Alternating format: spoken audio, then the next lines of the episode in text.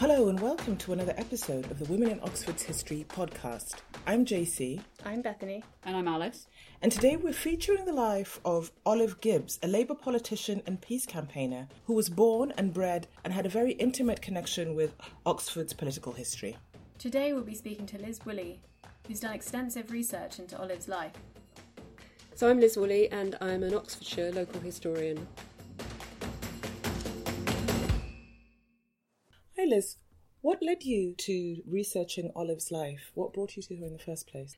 It wasn't specifically that I decided to research her, actually, but I'm very interested in Oxford's social, political, industrial history in the 19th and 20th centuries. And I just kept on coming across Olive Gibbs in lots and lots of different ways because she was involved in so many aspects of Oxford's history in the 20th century. And the more I found out about her, the more her story really inspired me. And I just feel that she's such an important part of Oxford's 20th century history and not one that is particularly well known, certainly to people outside her immediate sphere. So, could you tell us briefly about her life, what you felt led her to do the great things that she ended up doing? So, Olive Frances Gibbs was born Olive Cox on the 17th of February 1918, and she was born in a part of Oxford called St Thomas's, which was quite a poor working class area just outside the medieval city walls to the west of the city centre. And her childhood home was Christ Church Model Dwellings, which are an interesting set of buildings that were erected by Christ Church, the college, in the 1860s to house the working classes. Um, she was born there. She had one much older brother called Sid, and her parents, Lazarus and Mary Ann, had lived in St Thomas's for a long time. Lazarus's family actually went right back to the 1660s in St Thomas's, and Olive was very, very proud of her deep roots in that part of Oxford. So she grew up there. She went to the local school across the road. She won a scholarship to Milham Ford School. That's where St Hilda's College is now. She did well, and she then went into librarianship, became a librarian at the Oxford Central Library. And through meeting her future husband, Edmund Gibbs, she got interested in politics because he was the son of a, of a well known local politician. And it was really from that point onwards that she began to get more and more involved in campaigning, in marching, for example, against the Spanish Civil War, or rather against the British government's attitude to it. And this led her into a life of politics and a very long and distinguished career as a local politician and also as a peace campaigner. And she was actually one of the founders of the campaign for nuclear disarmament, as well as having many other interests, both locally and nationally. So, could you give us a sense of how her involvement in local politics began? Yeah, I think it really began in the early 1950s when she was asked by two uh, local mothers, actually, who were friends of hers in St Thomas's, to help with a campaign to save five nursery schools in Oxford, which were threatened with closure by the then uh, Tory dominated City Council. And one of them was the school that she herself had been to in St Thomas's and which her sons also had attended. And she, despite the fact that she was very, very nervous about getting involved in this campaign, let alone heading it, uh, she did that and um, she spoke with great fire and with great conviction about why these nursery schools should be saved. There was partial success. I think it was three out of the five were saved from closure, including her own. And she was really sort of invigorated by the partial success of this campaign. She decided to actually join the Labour Party. She'd been a, a Labour sympathiser or supporter for a long time, but she joined the Labour Party and was quickly elected as the councillor for the West Ward in Oxford. And that was a position that actually she held uh, for 30 years. And there were three main campaigns, I would say, that really distinguished her long career in local government. And these were successful campaigns. And in these, she was prepared to work with whatever allies she could find, regardless of party line. So, a few years after she was elected in 1958, uh, she and her husband Edmund, who was also a city councillor, led a revolt of six Labour councillors on the majority Labour group against the proposal to build an inner ring road in Oxford, which actually, believe it or not, would have gone right through Christ Church Meadow. And the interesting thing about this, it, it was one of the earliest schemes in the country, I mean, to raise this whole question of conservation priorities over motor convenience in urban areas, because of course there was a push in the post war period. More and more people were owning cars, and car was king kind of thing. But she believed very strongly that Oxford was under threat and that this inner ring road would be a disaster. Of course, as we know, thankfully the road the road was not built. But because she'd gone against the Labour Party line on this, she was actually temporarily expelled from the Labour group for it.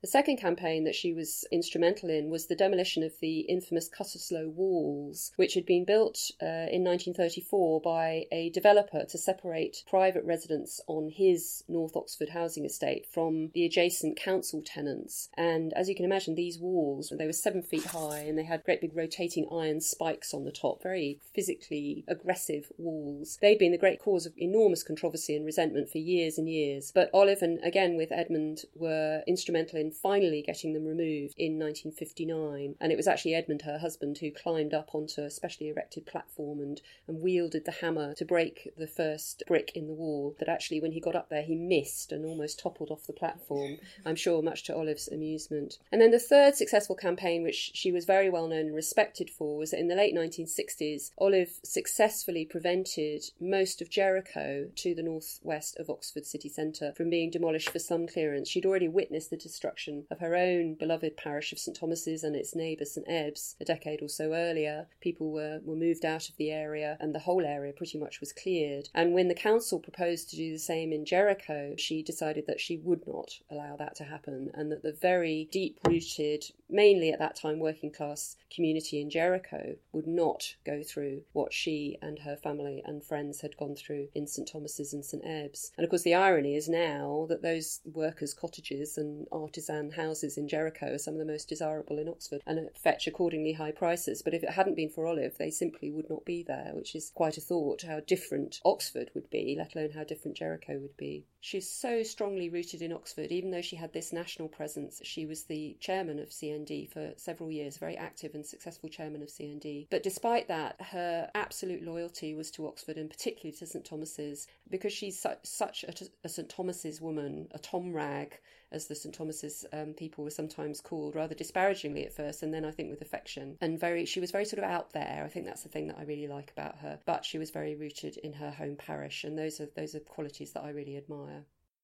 Going back to her school days, one of the threads that's very interesting in her life is that she seems to have not always toed the party line, that regardless of how other people felt, she stood for what she believed in, and it seems that did land her into a fair amount of trouble. Yes, that's probably true. I think it's true to say that she didn't really like school. It required her to be more organised than she naturally was, and she was actually sent across the road to the local school, St Thomas's local school, very early at the age of two and a half, because her parents told the headmistress that she was a nuisance at home and that she needed discipline, uh, which gives you some idea. And so she went to school very early. She, as I say, she didn't particularly enjoy it, but she she definitely took part in the kind of very boisterous kind of street life of St Thomas's, which was well known as quite a lively parish, as you might call it. Lots of ongoing battles between the St Thomas's children and their neighbours in St Ebbs, for example. And yes, I think she probably stood out from the beginning, really. And even when she got this scholarship to Milham Ford, she also got a scholarship to the girls' high school, I should say, but her father decided it would be much too ladylike for her, so she went to Milham Ford instead. And um, she did well there. She passed the school certificate in seven subjects, but she also got a record for, I think it was 37 detentions on consecutive weeks, which her son told me she was actually very proud of. She lied to her parents and told her parents that school was uh, happening on Saturdays, but in fact she was going in for these detentions every week. So she managed to get away with it. But yes, I think you're right. That sort of element of not toeing the line, being a little bit of a rebel, but also knowing how to play the system was something that distinguished and uh, defined her adult life as well.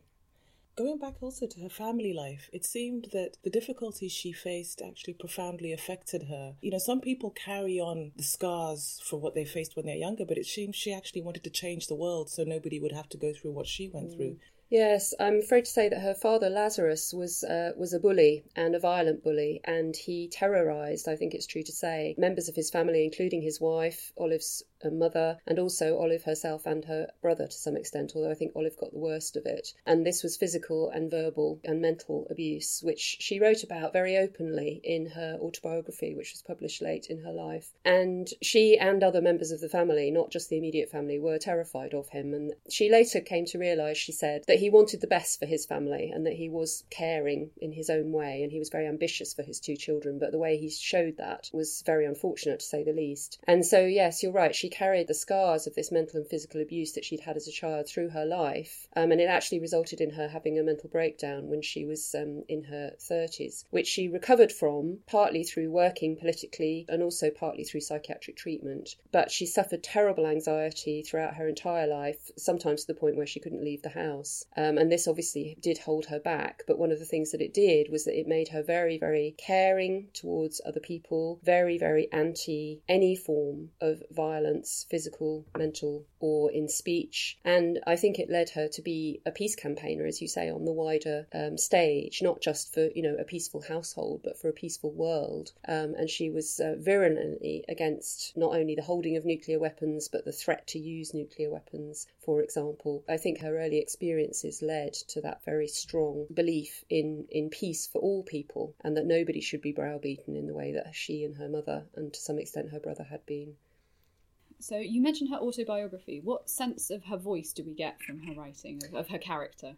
we get a good sense of it. It's a, it's a very candid account, I would say, and a lively account. There's lots of wonderful anecdotes in it uh, about her growing up in St Thomas's and also her later life. And it's a it's a really good read. It's called Our Olive, and I would recommend it to anybody. And I think one of the things that is interesting about it, it was published in the early 90s, and she talks very openly about her mental health problems, about this breakdown that she had, which was following the birth of her two sons, Andrew and Simon, not immediately, but when they were young. And she talks about these terrible anxiety attacks, which affected her all her life, actually. And if you think that, you know, she put herself forward to have this very public role role. Um, she was Lord Mayor of Oxford twice, she was the Sheriff of Oxford, she was um, the Chair of the Oxfordshire County Council, so she had a very public life, and yet she had these terrible anxiety attacks, which she struggled with a lot. But she was very open about that in her book, and I think if you think this was at a time, even in you know the early 90s, was still a time when actually public figures did not talk about their mental health problems. We're getting used now to people being able more to come out and talk about mental health problems, people who are in the public eye. But I think, you know, 20, 25 years ago, that wasn't true. And I think that's very brave of her to have done that. And actually, several people have said to me how reading her book had really helped them in their own personal struggles with mental health issues, or even just thinking about how other people might be affected by them. So, you know, I think one of her many legacies actually is simply that, not necessarily to do with her political life, but to do with her bravery in discussing openly what mm-hmm. she herself had been through.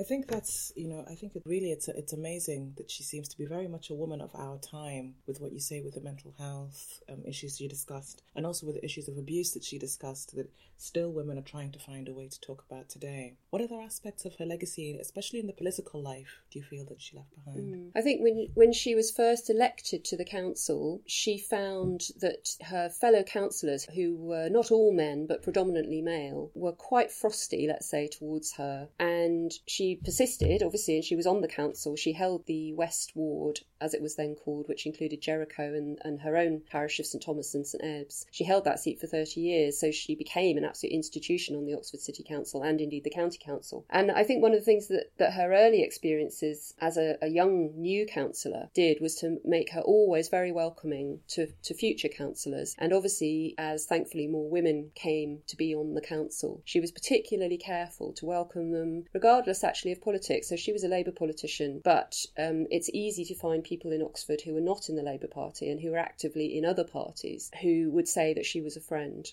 And that was because she was really interested in issues and not in party politics particularly. And she was very prepared to go against the party line, and she did that several times and was actually expelled from the Labour group on two occasions because she went against what the Oxford Labour group wanted to do. So she found allies wherever it was appropriate to do to further the cause that she was interested in, and she was also very careful to be uh, friendly and welcoming, particularly to new women, I think, on the council, and several councillors who are still in place now, who were young councillors when, when Olive was an older one, would tell you that that was the case. And I've met several people actually the current chair of the, the Labour group on the Oxfordshire County Council, Liz Brighouse, who was uh, saying recently that Olive was the person who inspired her to be involved in politics and also was very welcoming and almost played a sort of mentor role to her when Liz was newly on the council. One of the things that really struck me reading about her was how recent a lot of this history is. I think we tend to think that these things are all in the distant past, but you say in, in 1936 she wasn't allowed to become a journalist because she was a woman? That's right. She left school. She went to France actually for 18 months uh, and very, had a very enjoyable time there. And when she returned in 1936, she wanted to become a journalist on the Oxford Mail, but the chief reporter said that that wouldn't be possible because she was a woman. Her, her brother Sid, who was 12 years earlier, was already a successful and respected journalist on the Oxford Mail, sports journalist. And you would have thought, wouldn't you, that that would have been enough? But no, it wasn't. And that, well, maybe one of the first times when, you know, she came up against institutional sexism. I'm sure she'd experienced it in her home life and in other ways before, but perhaps that was the first time she'd come across institutional sexism. And again, I think that, you know, that must have galvanized her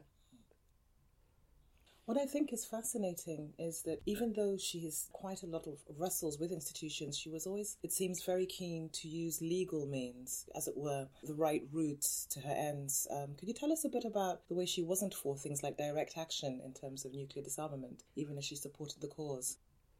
Yes, that's right. I mean, she was very able and willing to, to state her case verbally and to spar with people, but she was not a believer in direct action, as you say, and she actually personally scrubbed out CND graffiti, uh, which students had put up on walls in Oxford. She didn't like the idea of desecration of property, um, and that goes through to her campaigns to save Jericho, for example. And she she felt strongly that words were stronger than deeds in campaigning, and that words would get you further, and that reasoned argument uh, was the thing. And she chose to make her point and to have her successes by being on the council, which is obviously a traditional establishment body, but she did her great work from that position rather than trying to oppose it. She sometimes opposed it from within, but that was her chosen path and a very successful one. With Olive's great commitment to Oxford and also to working class people, but um, having benefited from education herself, could you talk a little bit about her legacy um, with regards to education in Oxford for ordinary people? Olive really believed in educational opportunities for people of all talents and abilities. As you say, she'd been lucky and talented enough to win a scholarship herself to a good school, but she recognised that not everybody had that opportunity. And so in her later life, she really threw herself into developing educational opportunities for ordinary people in Oxford. So she was a very, for example, a very energetic chair of what's now the College of Further Education on Oxpens Road. She was also a governor of Oxford Polytechnic, as it was then, now Oxford Brookes, for a long time, and she actually the very first honorary degree that was ever awarded by what is now Oxford Brookes, which just gives you some sense of her importance to that institution. And the Humanities and Social Sciences building at Brookes is named after her, another great honour and accolade, which really demonstrate how important she was to the development of that institution and also of the College of Further Education, through whose doors literally tens of thousands of Oxford people have passed.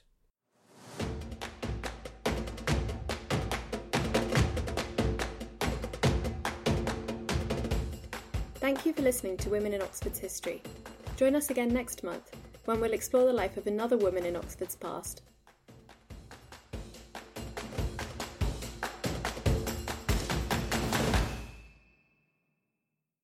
You can also visit our website, womenofoxford.org, to read our blog post about Olive.